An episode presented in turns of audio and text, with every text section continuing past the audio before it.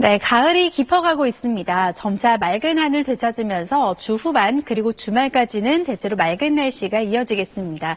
단 크게 벌어지는 일교차에는 계속해서 유의하시는 게 좋겠습니다. 밤사이 기온이 크게 떨어지면서 내일 아침 출근길에도 많이 쌀쌀하겠는데요. 서울의 아침 기온은 11도, 철원은 6도까지 떨어지겠고 한낮 기온은 대부분 20도를 웃도는 곳이 많겠습니다. 지금 영남 동해안 지방이 약하게 비가 내리고 있습니다. 이 지역은 오늘 밤까지 5mm 안팎의 비가 더 내리겠습니다.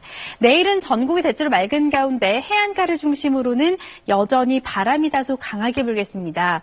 태풍은 주말이 지나면 일본 남쪽까지 바짝 북상할 것으로 보이는데요. 우리나라에 영향을 줄지는 조금 더 지켜봐야 할 것 같습니다. 내일 한낮 기온은 서울은 23도, 대구와 부산은 22도 선으로 오늘과 비슷하겠습니다. 다음 주 초반부터는 아침 공기가 조금 더 차가워지겠습니다. 날씨였습니다.